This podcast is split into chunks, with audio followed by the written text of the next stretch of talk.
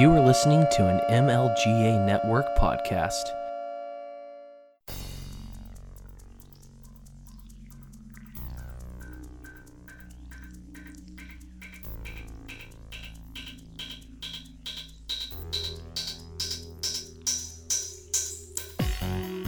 Welcome to Thank You for Your Servers, a show which looks at the tech news of today, but from a libertarian perspective. Now, here are your hosts, Thaddeus and Gary.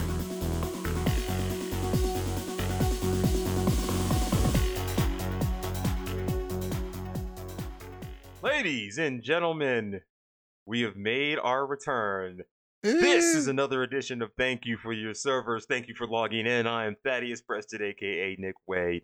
Joining me again, Gary Guthrie from the left coast. Yeah. How are we doing this week, man? I ain't got the COVID yet. yes.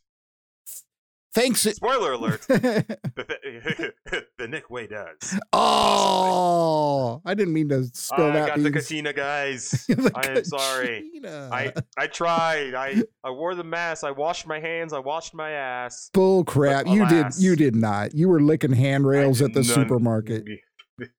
hoping that I would catch this just to get this out of the way. no, it um it does suck, guys. It is a real thing. It um it's just a really terrible head cold. It's real pain in my ass. I'm fatigued and got this this this frontal headache, man. Just uh, it just makes me crazy. But I'm doing all right. I'm working from home and you know, and uh, nursing myself up here. I am drinking, which I probably shouldn't do, but God, I gotta feel better. So Yeah. that's what I'm doing. the alcohol so will hey kill it. guys, the alcohol always, always. It's it's like their flu, but for drunks. Exactly. Anyway, this is this is an almost weekly rant about the tech topics from a liberty-ish perspective. This and other podcasts are brought to you by the Make Liberty Great Again network of podcasts, MLGA. Mm, And um, with that said, ladies and gentlemen, let's get into it. It's been a while. it's been a It's been little bit. while. About Let's- a month. Let's, let's chop it up a little bit. Yeah, Oh yeah, least a month. yeah. Let's chop it up a bit, man. How are you doing? I've been. uh, You know. I don't know if I mentioned. So what's happened in the last month? I went and bought a new car. Did I talk about that one before? The one you went to Colorado to go pick up. There up. we go. Yeah, yeah. So finally got that home, got it legal, which was an adventure. Oh, always in the People's Republic of. Um, I am so sorry that uh, it's funny. I'm not sorry. I actually am still envious of the fact that you do live in California and that you do live in a very beautiful place. it's pretty that is nice. run that, that is run by um, psychopaths. Yeah. um, and sociopaths Yep. and megalomaniacs. But you got the smart, but you got the smartest people in the world there coming up with the coolest tech, and that's what we that's what we're going to well, for today, now, I mean, uh, cool y- stuff. y- you saw HP moved out, right? Yeah, I mean, so I I'm of two minds for HP movie now. One, they haven't been a player in about two decades. This is true. But, but they are moving to Texas and moving into and, and, and, and moving into their enterprise role, right? I have this theory about tech companies as they kind of graduate up the scale of, um, I guess, uh, I don't know, maturity. They start off as these plucky startups, you know, growing fast, breaking things. And then they kind of, you know, figure out that we probably need to make some money because we want to go public. And so they get a little serious and they start actually monetizing. As they monetize, grow and grow and grow, the growth will never stop. It's growing at double digits a year. They reach an inflection point where they actually now have to start to utilize their, um, I wouldn't say monopoly status, but their market position, start raising prices, start pulling back services, start moving toward the enterprise. The last evolution of a company, not necessarily on the downward slope, but at peak maturity, is they move to straight enterprise. HP does very little cloud, but it does some. It still sells printers because you still need those. Mm. And it does a lot of enterprise hardware and services, kind of like IBM. That's what And so exactly that's- came to mind was IBM, It- as you're mentioning they- they- this. and so yeah they're still important um and the fact that they moved to houston um i feel so oh, I, one i feel sorry for everyone who's moving from like beautiful palo alto to like houston nothing against Houston. It's just hot as balls, and but it's but it's it's a cheaper city. You'll yeah for those of you for those of for those of my Indian brothers who live seven to a house in Palo Alto who work for HP. When you go to Texas, you'll actually be able to have a house of your own. So you won't have to live with seven roommates when you move to Texas. Um, and you can send more money back to the motherland. But no, I mean, Man, you just you just called out the my God. Hey, wow. it's the fever. It's the fever. Yeah, man. The okay. fever. Sure. so no, but wow. no, it's um, no, seriously though. But seriously, it's it's a better, it's better, right?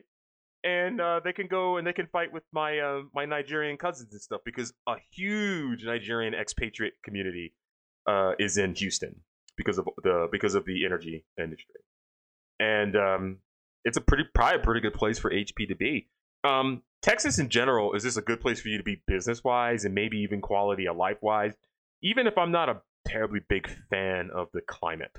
Um, but there's going to be tons of companies doing this, yeah. right? Like a lot of people who work for even the big tech companies that exist today as our, you know, as our tech overlords, as we are, we are very aware of when we we cross them. hmm Um, yeah, they um they they're telling a lot of their remote workers like stay home, or like a lot of remote workers will be like, well, I'm going to Nevada or I'm going to Arizona. It's like, well, we're not going to pay you, you know, Bay Area prices, and a lot of people are saying, cool.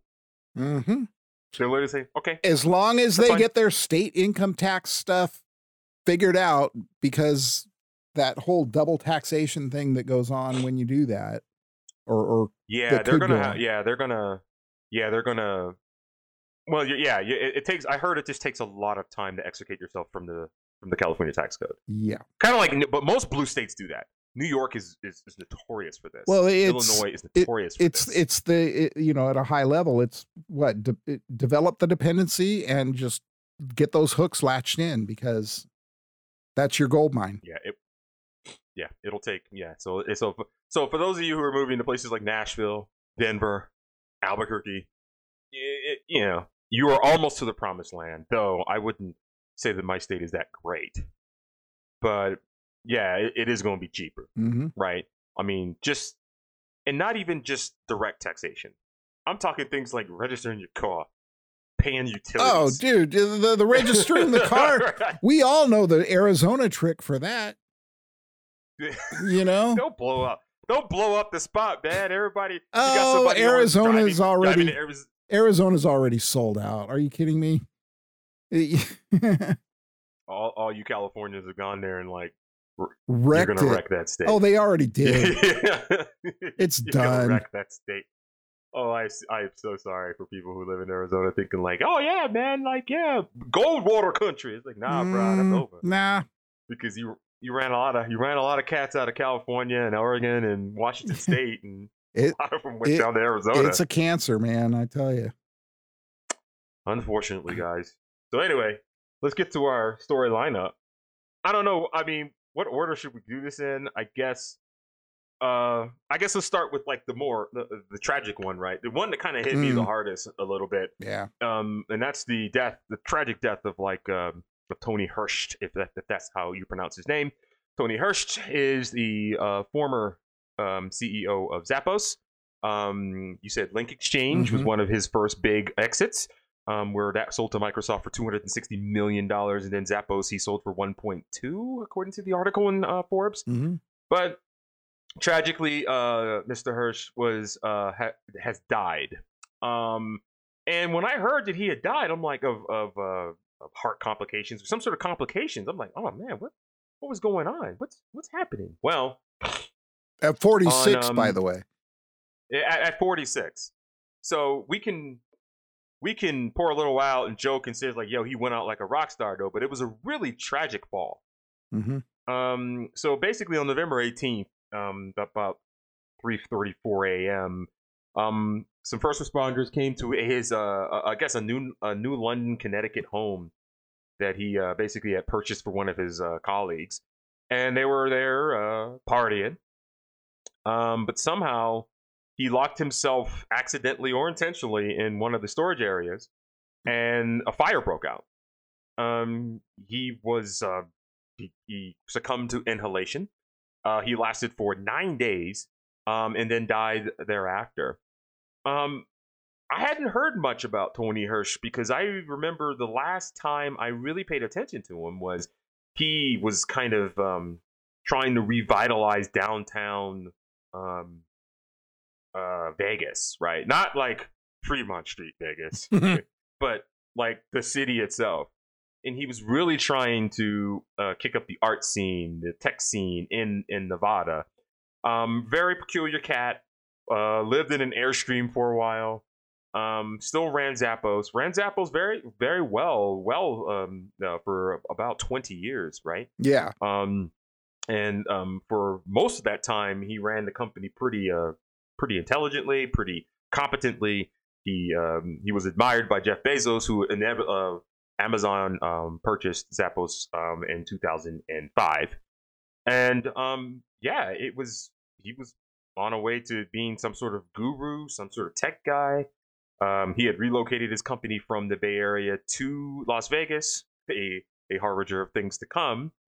Um, but somehow he just went down a um, I don't know if it was he was hiding demons or something was going on, but he, he apparently about a decade ago he just kind of started going down this precipitous road where he drank heavily, uh, dabbled in a lot of drugs, um, was real, you know, was the the the Burning. He was at the Burning Man, you know, scene. He was part of that Burning Man scene of the of people like that, and he he just partied, Yeah. just partied hard, and and uh, it all all caught up with him, and it was, and if you read the Forbes story, I mean, it, it was just this kind of precipitous fall, and and you know, it ended with his uh, friends trying to intervene numerous times, but he had he then pulled up stakes and moved to like Park City, Utah, where he bought all these properties and he hired all these people to just kind of hang around him and just like get drunk and high with him. Mm. Um, and uh, yeah, it all came back uh, to bite him. And it, um, It doesn't very- even sound. I mean, it doesn't. It, it to me, it doesn't even sound like you know his end was a result of all that. It was just kind of a weird freak thing. I don't. I, I don't. I don't think there's any evidence there to say that you know his, you know, live live hard, die harder kind of thing was the way it went. I, I but one, but one must, but one cannot deny that you don't lock yourself in a storage closet if you have all of your faculties. I, you know, I don't know. I wasn't there, so I don't know. I, I, No, I me neither. maybe, right? But I mean, maybe it, was. makes, it could have been a, a, a total thing where he's like, "Oh my God, something's going on. I'm going to protect myself and go here." I, you know, who knows? There's yeah, no telling. Um, and, and and we can't really conject. But Yeah, I, don't- I don't want to conject either. I just want. uh, It just seems like a tragic tale. It seems like he just kind of lost control, yep, right? I mean, even so, so even if we can we can ascertain that like ultimately he probably wouldn't have died in this instance if it wasn't for the tragic fact that he locked himself in a storage closet. right, He was on a he was on a path to um, relative self destruction, and the COVID nineteen pandemic didn't help matters. yeah, um, he was a people guy and um, you know tragic right so like from the article right this is the one part that kind of stuck out to me more than anything else it's like in some ways count him as another covid-19 victim except that instead of succumbing to the actual disease itself the virus appears to have accelerated some wrenching internal battles and a series of terrible external decisions Mm.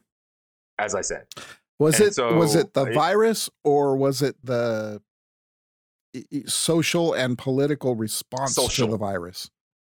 it, it, it is always the social and political responses. Don't you hate it when you you, you hear someone say like the COVID nineteen the, the, the COVID nineteen virus caused Oh, economic I- destruction and shutdowns? I- Doesn't that infuriate you? I want to no end? stab somebody in the eye with an ice pick.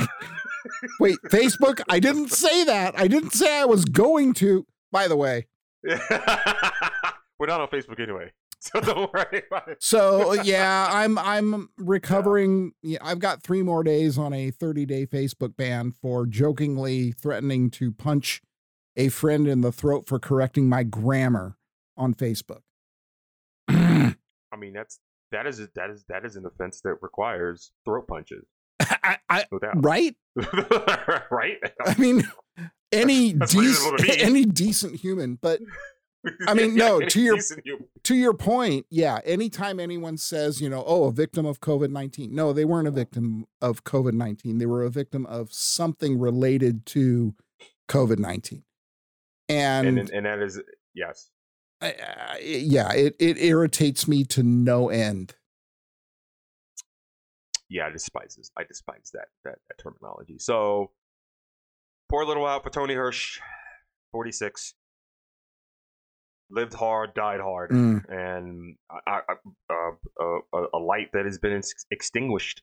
And I'm just going to go out on a limb and say I blame the COVID response. Next story Okay. the legacy of Ajit Pai. So, Ajit Pai um, basically has uh, said that on the on January 21st of 2021, he will step down as FCC chairman. So the haters rejoiced. Uh, this is uh, quote to quote uh, a deputy director of a um, weird, a random, terrible leftist think tank. Today, Ajit Pai, the most unpopular FCC chairman in history, announced that he will be stepping down as President Trump's term comes to an end. Digital rights group, uh, the digital rights group Fight for the Future, known for organizing the largest online protests in history uh, to oppose Pai's repeal of net neutrality, issued the following statement, which was attributed to the deputy director Evan Gear- Greer. I'm not going to read it because it's wah wah wah wah wah wah wah soy. So let's but but but before but but here's the deal but before we go through uh but, but before we listen to all the haters which i'm not let's go over the legacy of Ajit Pai. Do we or do we not have starlink totally. 5g deployments have not only started they've accelerated and he in the fcc that he char- is in charge of has done everything they could to free up as much spectrum from um, from uh, the government as possible. Mhm. To the point where the uh, the, the DoD has, has bitched and complained about it, and he's like, "No, su- no, shut up, suck it up, guys. We, you know, you're not using this for anything. We're gonna use we we we need this KAKU band and these this high frequency stuff for for 5G deployments." And he has been instrumental in that. U.S. broadband speeds increased 91% from 2019 to 2020 nearly doubling year over year. Uh, that trend started in 2017. U.S. average broadband speeds overtook Western Europe, Western European countries like the UK, France, and Germany for the first time in five years. Remember when we were always told that we got to be more like Europe when it comes to our broadband deployment? We have to be we have to be like Europe about everything. or at Yeah, least and- no and no that's- that's that's what we're told anyway. But yeah. Yeah, that's what we're told. I've lived in Europe, guys. It's a cool place, but it ain't something you want to emulate. You don't want to emulate everything that the Europeans do. Yeah. Real talk.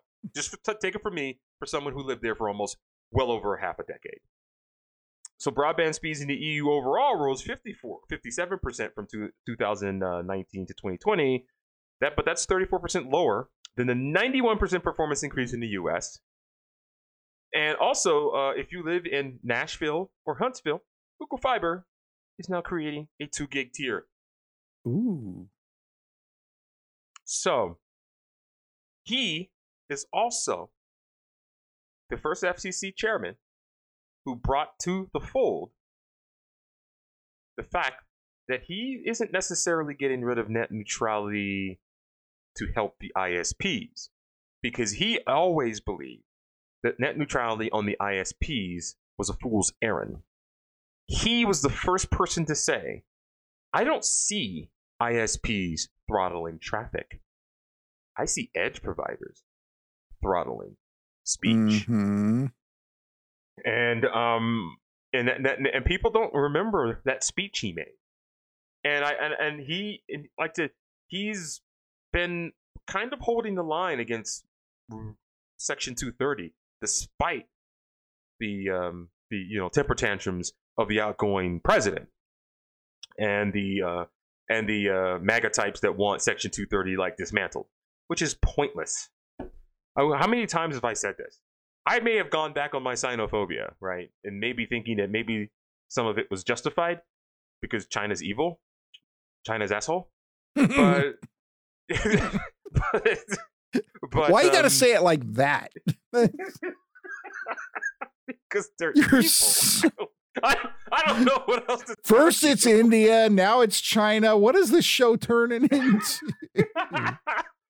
No, no, no, no, no. India is our friend. okay. The Chinese. are not No, no, I was- uh, okay. Uh, All right.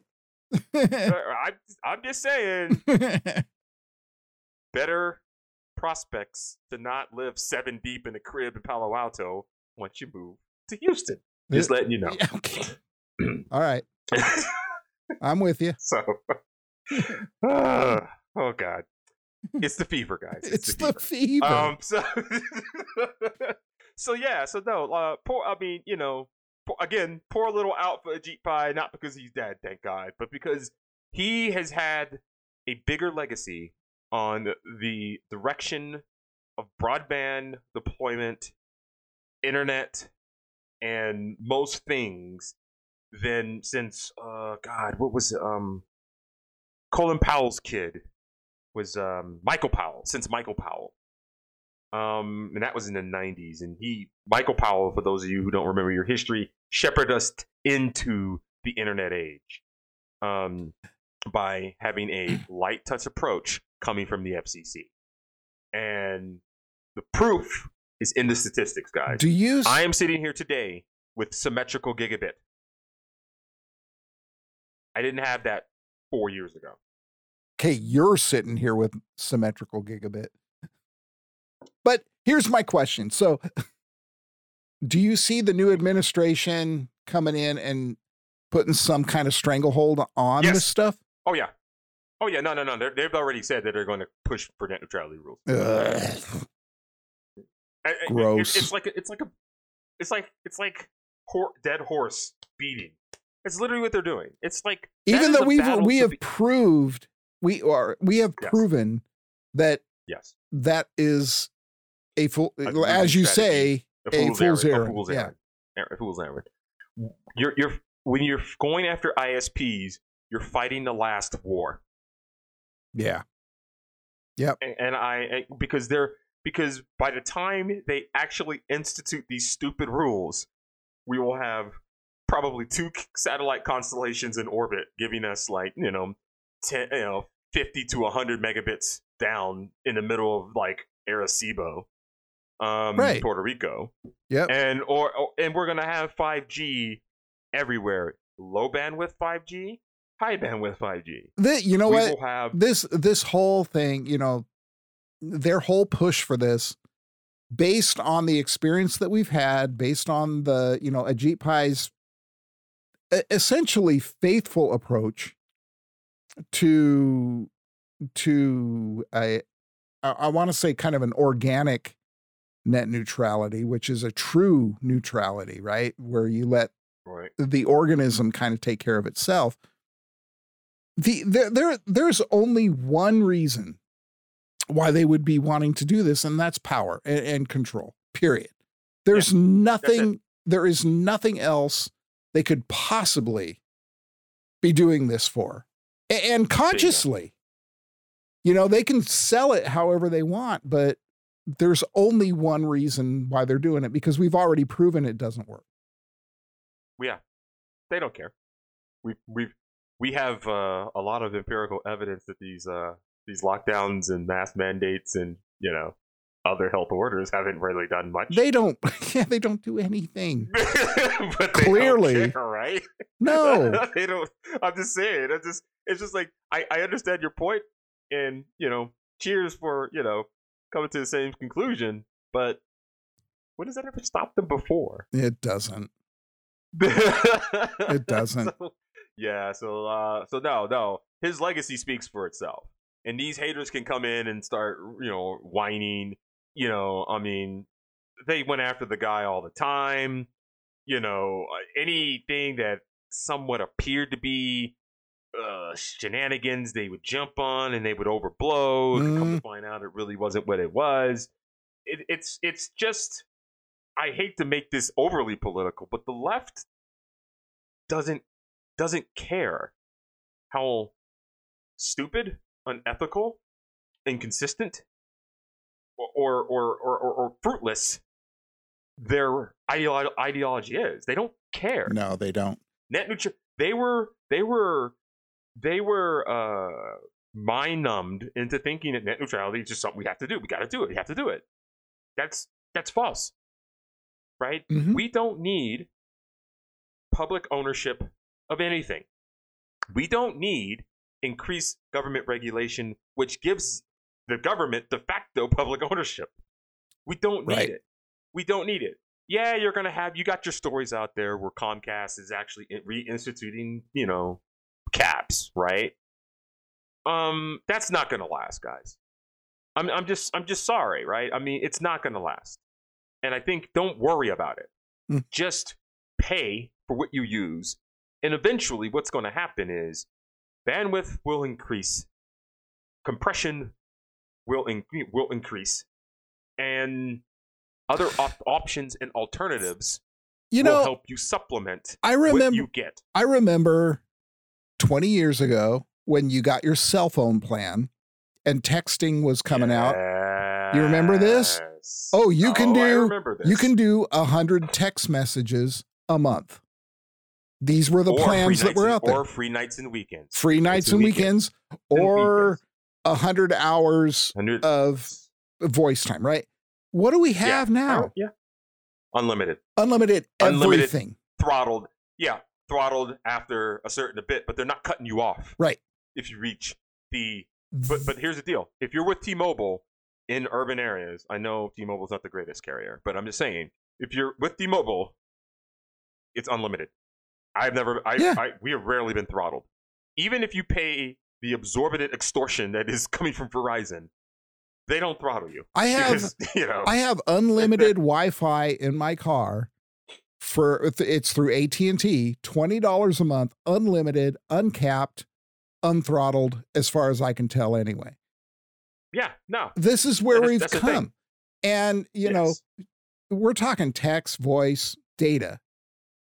It's you get as much as you want now. And this is the way even, they don't, everything even, they don't goes. even break out. They don't even really break out anymore, except like like the bottom basement carriers. They don't even break out talk text anymore. No. There's no point. just like, here's a line. Here's a line. 50 bucks a month or 60 bucks a month. Yep. Here's a line. yep. And uh, that, that's that's that's where we're going, guys. We're going to have freaking satellites in orbit beaming 100 megabit internet to you, like to your house. You're gonna be in the middle of nowhere with gigabit. You're gonna. I'm gonna be in Raton Pass driving into Colorado with 50 to 60 megabits per second coming from the sky. Yep. And here's the deal I don't even need that because, remarkably enough, my phone works the entire way up I 25 to Denver. 100%. The entire way. Um, so come on, guys. Let's just let's just let net neutrality die. That is a fight from 20 years ago, guys. Yep. Literally, I mean, that's literally how long it's they've been like pumping this nonsense. It is worthless. It's not going to happen in any way you see fit. Also, the carriers. You think you think you think the carrier, uh, the the wireless carriers are going to be subject to this? No. Sorry, sorry, COVID. Do you think Starlink Starlink is going to be subject to this? No. Do you think smaller or rural ISPs will be subject to this? No. Mm-mm. Not going to happen. Nope. So, yeah, but uh idiots idiocy is on the march. You know, I I next story. yeah, yeah. Let's move go, on. Go for it. Go for it. Go for it. No, no, I was Oh, going to you- you- you- I was just to draw a parallel, a a real quick parallel. You know, it, it- every, you see the MAGA crowd, you know, putting Trump up, and and uh, you know, and they talk. You know, you get some of the extreme ones. They talk about how Trump is vilified and he's attacked and he's blah blah blah blah blah blah blah. You know, and he's a victim of all this stuff. No, you know what? Who is deserving of that kind of recognition is Ajit Pai. Yeah. You know, A- and He's been I the man has been vilified. That it took you get he had to have police protection. Like he's had death threats. for like, net, over net over net neutrality. Because he became this lightning rod. And I, and, and it's just like, how do you get good people to work in government to do good things that he has done? If all you all you're going to deal with is like the ire of that, this this cat's never going to be able to get a job in D.C. again. Yeah, no. All right, he's you know he may uh, he, I mean he's smart dude. He's probably going to be he, he'll go back to telecommunications, a company somewhere, whatever. But like or do consulting and stuff like that. He'll become a lobbyist or whatever. He'll be fine. um he'll be fine. But still though, man, just just just yeah. He's like nature's greatest you know uh nature's greatest villain, right? I mean, the you know, history's greatest villain is this you know, son of Indian immigrants.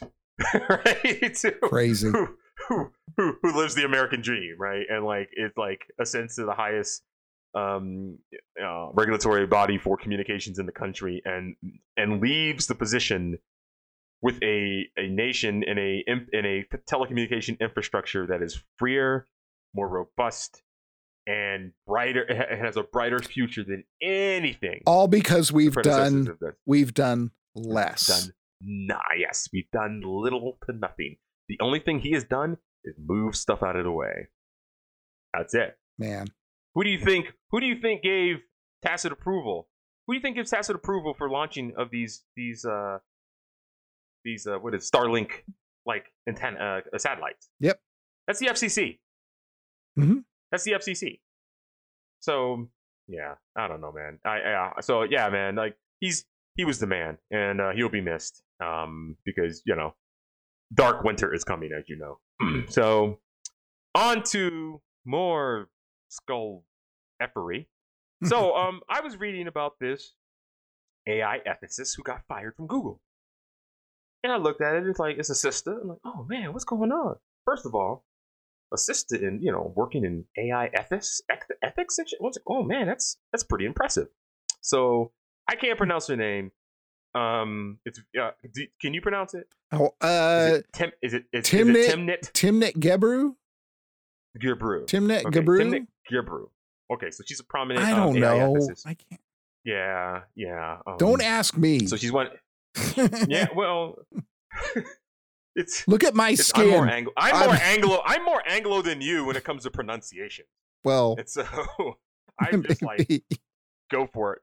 You you have more education than me. um, so- Yeah. But one, uh, so one of Google's top artificial intelligence researchers uh, says that the company abruptly fired her the other day, um, and uh, she she's caused a stir on social media, which is one is apt to do.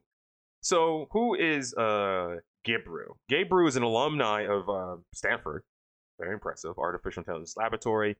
Uh, she's a leading. Uh, she is one of the leading voices in the ethical use of artificial intelligence. No red flags right away. yeah.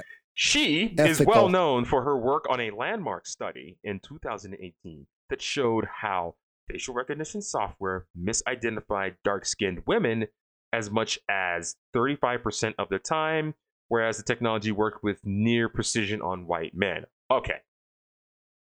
We kind of know where we're going with this now, right? Mhm. Yeah, we've been down here. Yeah, yeah, we've been, yeah, we've been there. But first, this is actually a good find. This is very, very important.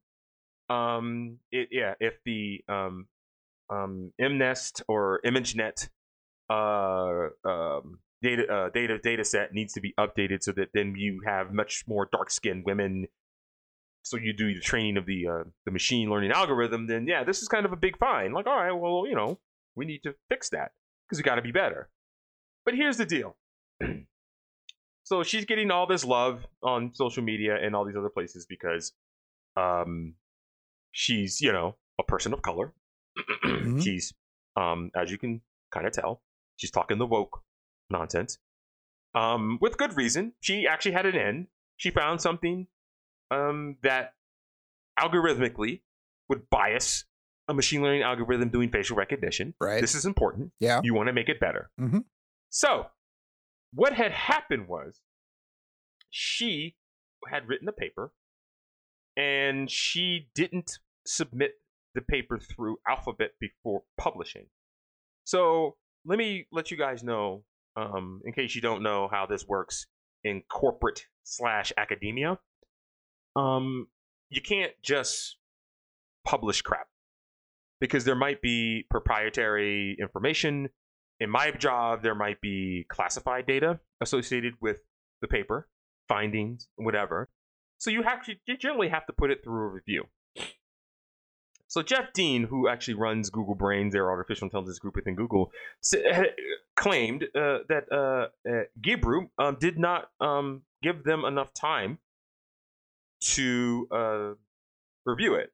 Basically, she gave them 24 hours before she published it.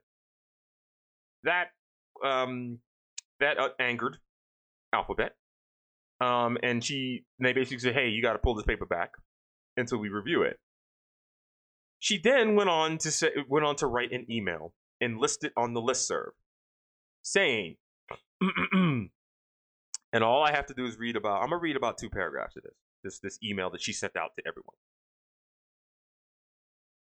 Once I'm done, you'll know why they fired her. So, hi friends. I had stopped writing here, as you may know, after all the micro and macro aggressions and harassment I received after posting my stories here. And then, of course, it started being moderated.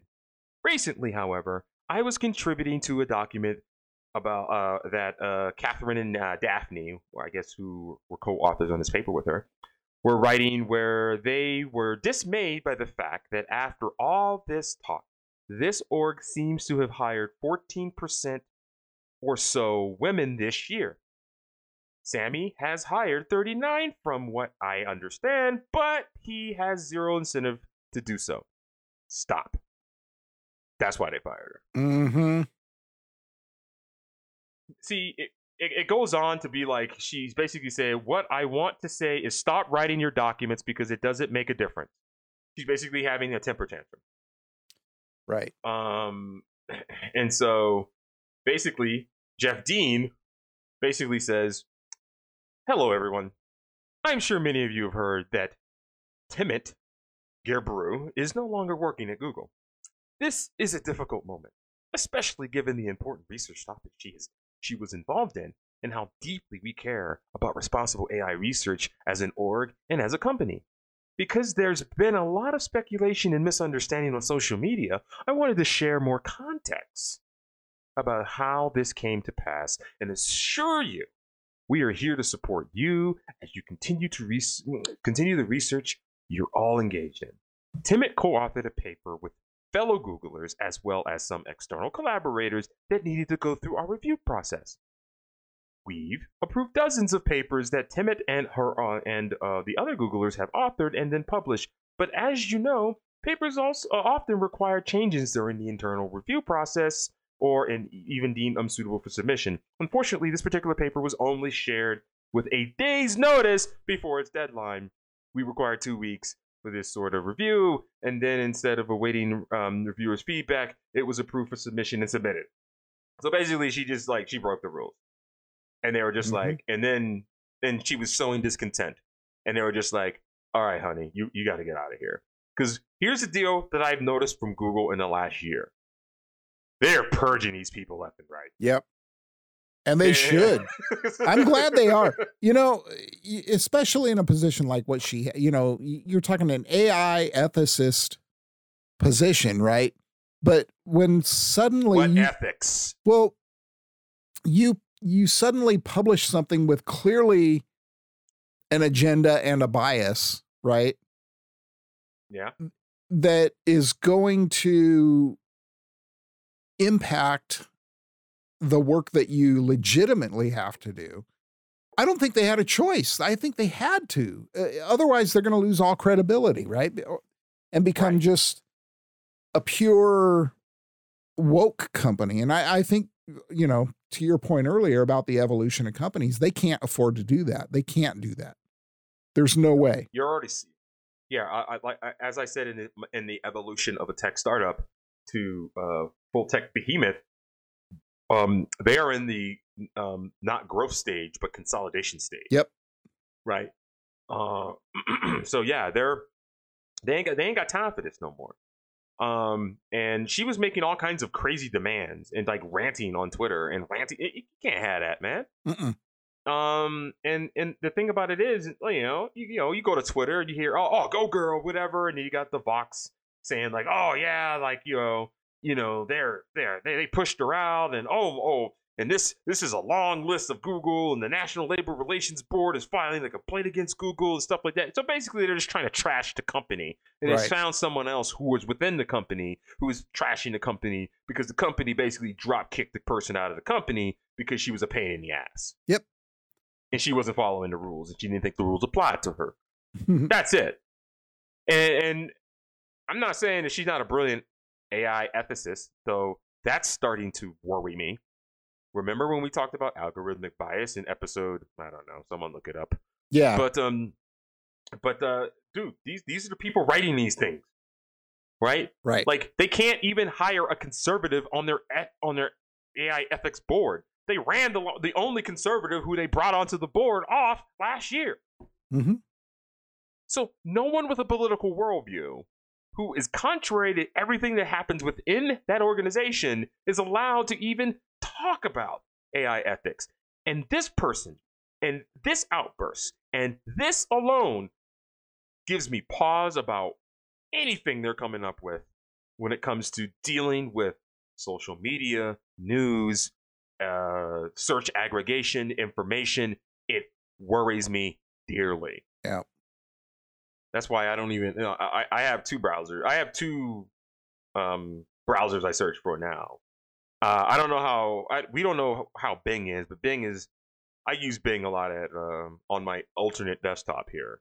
Um, when I um, when I want to search for something a little una, you know, unadulterated, so to speak, um, because it's really starting to worry me, particularly when it comes to COVID nineteen stuff. Right? Oh yeah. it's yeah. funny. I, I I- like they were crapping on videos on YouTube and suppressing stuff on the interwebs about the the need for vitamin D. Why vitamin D deficiency is a good indicator that one who will then catch COVID nineteen uh, suffers greatly from COVID nineteen because of vitamin D deficiency, and everyone poo pooed this for months. Guess who? A month or so ago, started actually writing stories about maybe vitamin D could help with the fight of COVID. The Guardian, the New York Times, and then the National Health Service of Great Britain, Hmm. who earlier the health secretary with the, oh, months ago said, "Oh man, nah, vitamin D don't don't do nothing," and then now if you go to the National Health Service website, they're just like, "Oh, the folks should take more vitamin D."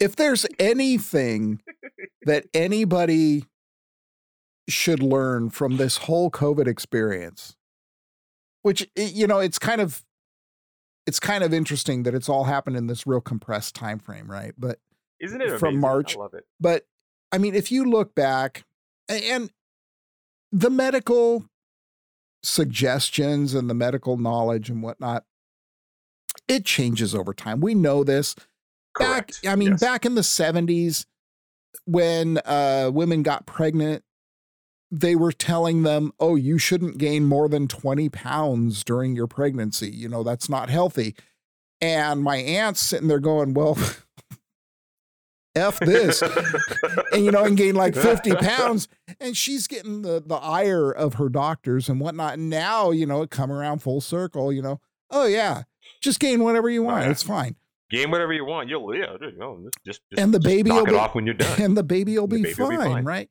So Yes, exactly. these things happen, but the amount of I don't know if it's if flip flop or or something else is the right term, but it, the amount of that that go that has gone on in the last nine months makes me look at every announcement from you know the health officials with you know a, a grain of salt doesn't even cover it right?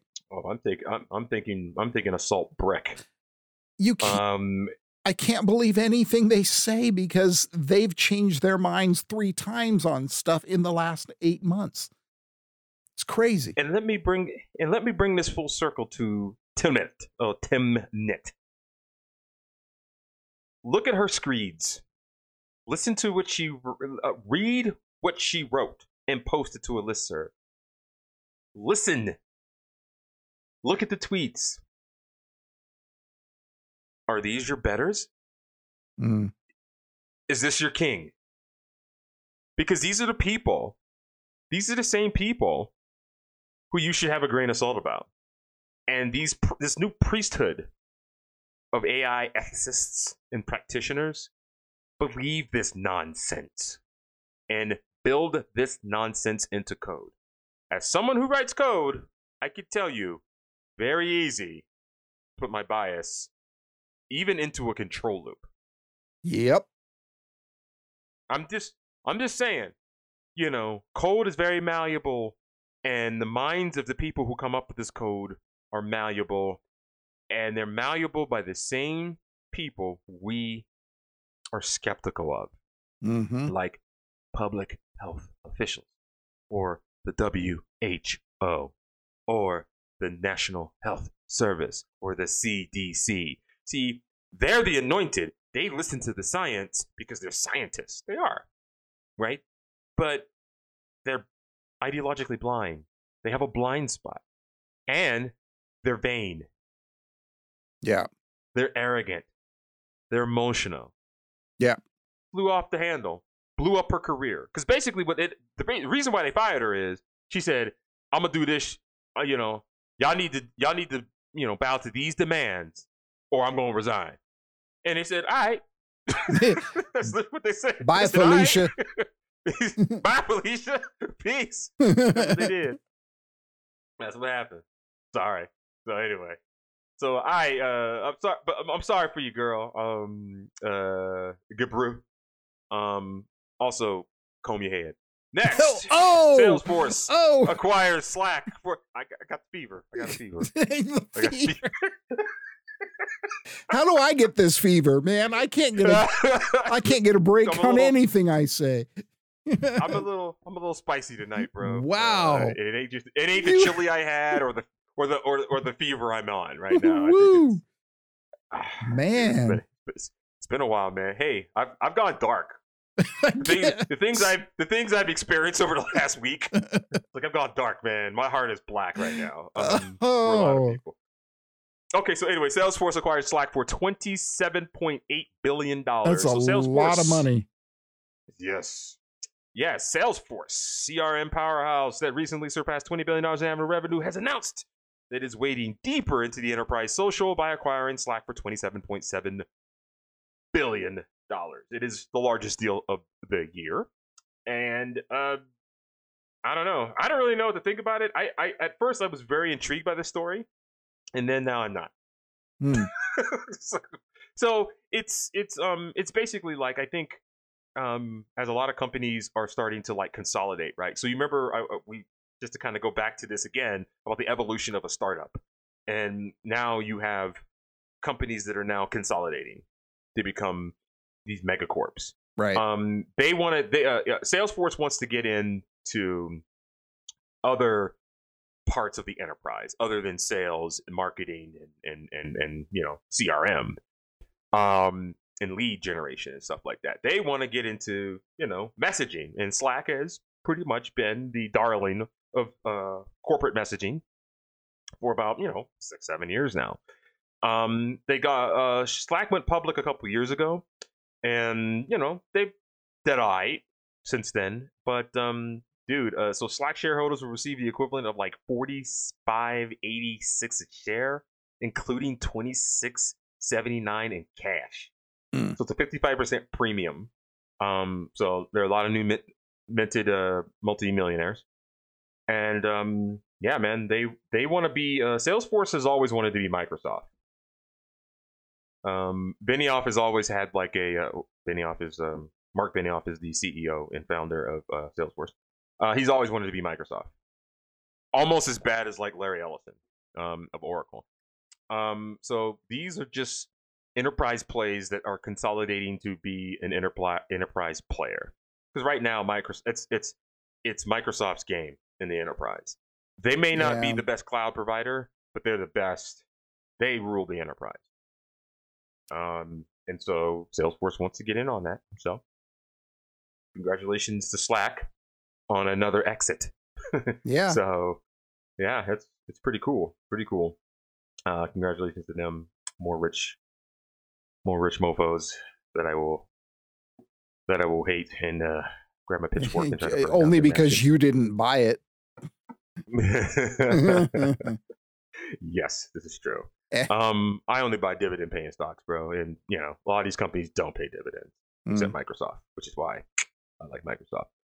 All right. So, lastly, guys, I know I've been throwing a lot of shade out today about the practitioners of AI here, but I would be remiss if I did not say a give a hearty congratulations to DeepMind and the uh, accomplishment uh, an accomplishment in AI that ha- it will prove, hopefully prove, to be um, transformative for areas such as biology, structural biology, um, material science, uh, disease, medicine, pharmacology, all kinds of shit. So here we go. An artificial intelligence network developed by Google AI's offshoot DeepMind um, has made a gargantuan leap in solving one of biology's grandest challenges, determining a protein's 3D shape from its amino acid sequence, essentially predicting it. It uh, so every two years there is a contest uh, formulated by uh, brought together by computational biologists who uh, called Critical Assessment of Protein Structures, or CASP. So CASP uh, is just a competition where they basically give them like, here's some amino acids, predict the 3D protein structure. They know they know the end result, but the objective is the AI algorithm is supposed to predict the shape. With a astonishing amount of accuracy, the DeepMind team blew away a hundred other teams. And keep in mind that a hundred other these hundred other teams also included like Microsoft and like like Baidu and stuff. Um, they uh, on a lot of the uh, experimentally determined structures, they got over ninety percent. That Wow. is considered solved. wow. They averaged about 87, 87 or 80, 87 point something or whatever. Um, this is a remarkable result, being that two years ago they only achieved like, you know, fifty some percent or whatever, but basically almost sixty percent.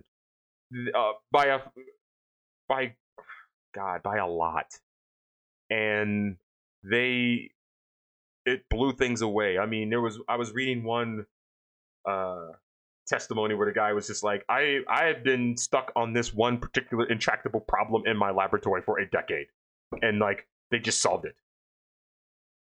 and this is re- this is this is I, I I guess I can't really do it justice of how monumental this is. The protein proteins are the building blocks of life, responsible for most of what happens inside the cell. Their shape in 3D protein structure determines their function.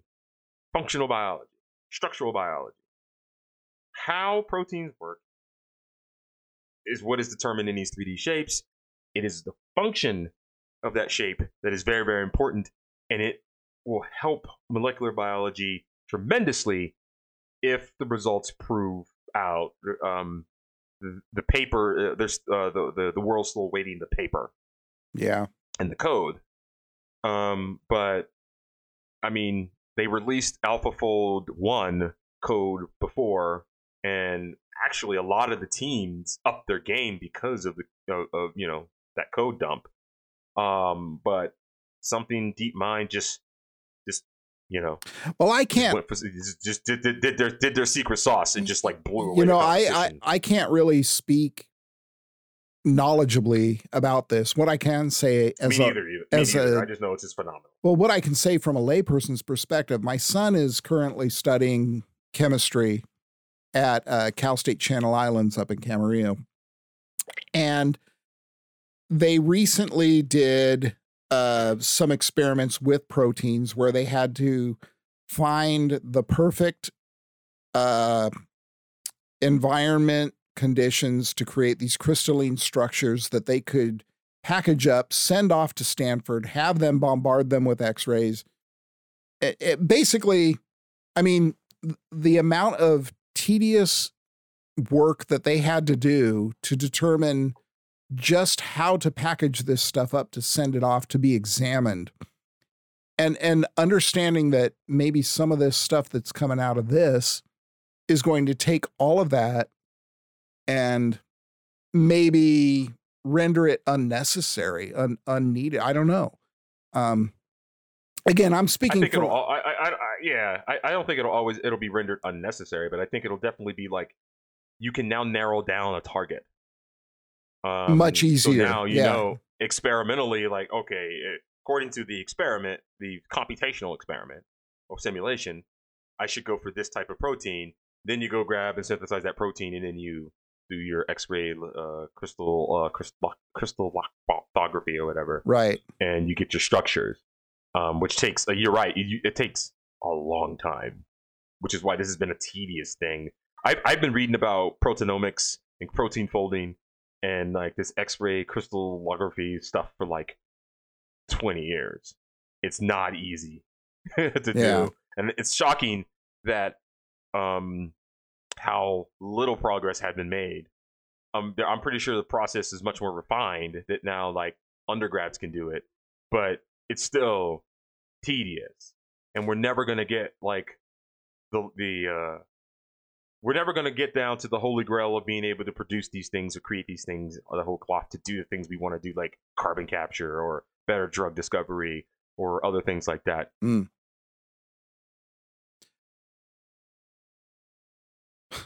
So yeah, so um, I think this is this in a year where you know I'm very angry and mad because people are stupid.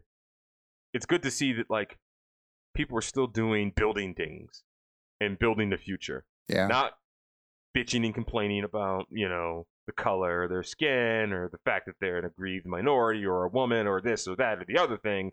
That there's still people just building things and uh, in this we will come out of the out of this great reset in our new normal. oh Um, Don't! ah oh, I was waiting. i God, I've been waiting can't all episode Mm. i would All episode. if it didn't get me kicked off Facebook for 30 days, I would reach through this screen and punch you in the throat. yes, definitely. So yeah, uh, so no, it's um, you know, you, you couple this with other discoveries that I follow. Like I, I, I will I will make a very bold statement here as we kind of close this out on a positive note. You, you if you combine like the advances we have had in machine learning and AI um, and the hardware accelerators necessary for it, couple that with the fact that like we we're we're continuing to build bigger, better, badder computing hardware, photonic computers, quantum computers, uh, giant wafer size AI accelerators, GPUs, Mm. ne- neuromorphic, whatever. You know, I mean, it could get crazy.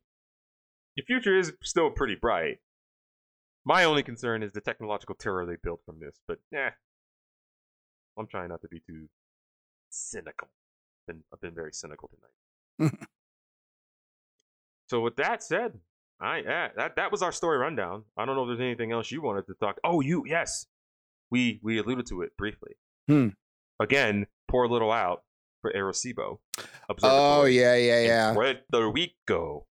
Yeah, they just blew that up. I mean, Um, uh, poorly maintained. Clearly, there was issues with that, and you know, okay, Puerto Rico, got it. Yeah, You know, not a lot Got of it, money going yeah. in there, but you know, seeing the images of that thing collapsing and the and the video of that 900 ton, I mean, just just the pure. I mean, uh, the visceral feel of oh my god, you know, watching that thing collapse and just into nothing. yeah. It, it was It's sad. crazy. It was sad. It was sad. Uh, as a as as a as a GoldenEye player, I am also Mm. very very upset that Arecibo is now gone. Um, Yeah. but I don't know, whatever. Um, now, now we won't know when the aliens come. Which is fine by me. Just surprise me. Take me out real quick in the middle yeah. of the night. Yeah, I, I think so, right? I think just I'm I'm just like, yeah, man, maybe it, it, it might be time. It might be time for the alien. Just- that, will, that would It would be the perfect that'll- end to 2020, to be honest. It would be like, I mean, it would literally be like, yeah, yeah, Yeah. yeah, yeah. Yeah. So.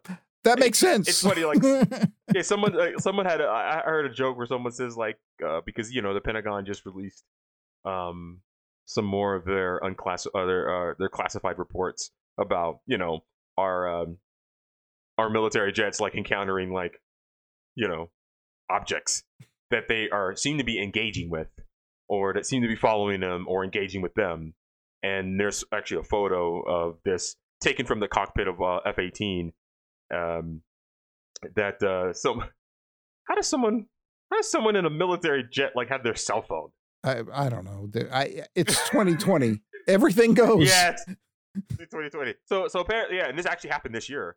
And so yeah he took a picture of this and it was this really weird object. This is kind of floating there and it looked like a little cube and whatever. And it's just like you know we could actually open up area 51 to tourism and actually have people go there. And the first the and, and, and the and, and the first thing that goes wrong with that visit is not the fact that we've blown people's minds about the fact that we're not alone in the universe. How how much you want to bet that there'll be a Karen in that in that group who yells at someone who doesn't have a mask? Wouldn't that be great? Wouldn't that just That's, be that perfect? that would that would that would be it. That would- that that that'd be 2020 shrugs. Yeah. And with that, ladies and gentlemen, that has been thank you for your servers. Thank you, Gary, for helping me out with this. Always a Uh, pleasure. the, fe- the fever is subsiding now. I uh, and uh, yeah, man, I don't know uh, when the next time we'll do it. Yeah, we'll figure something out. well, follow I'm us. at Nick Way on Twitter. I am at Beer for Liberty on Twitter and Oh, yeah. Parler. and at Nick Way on Parler as well. That has been thank you for your servers. This is part of the MLGA network. This is MLGA. Peace out, guys. Bye.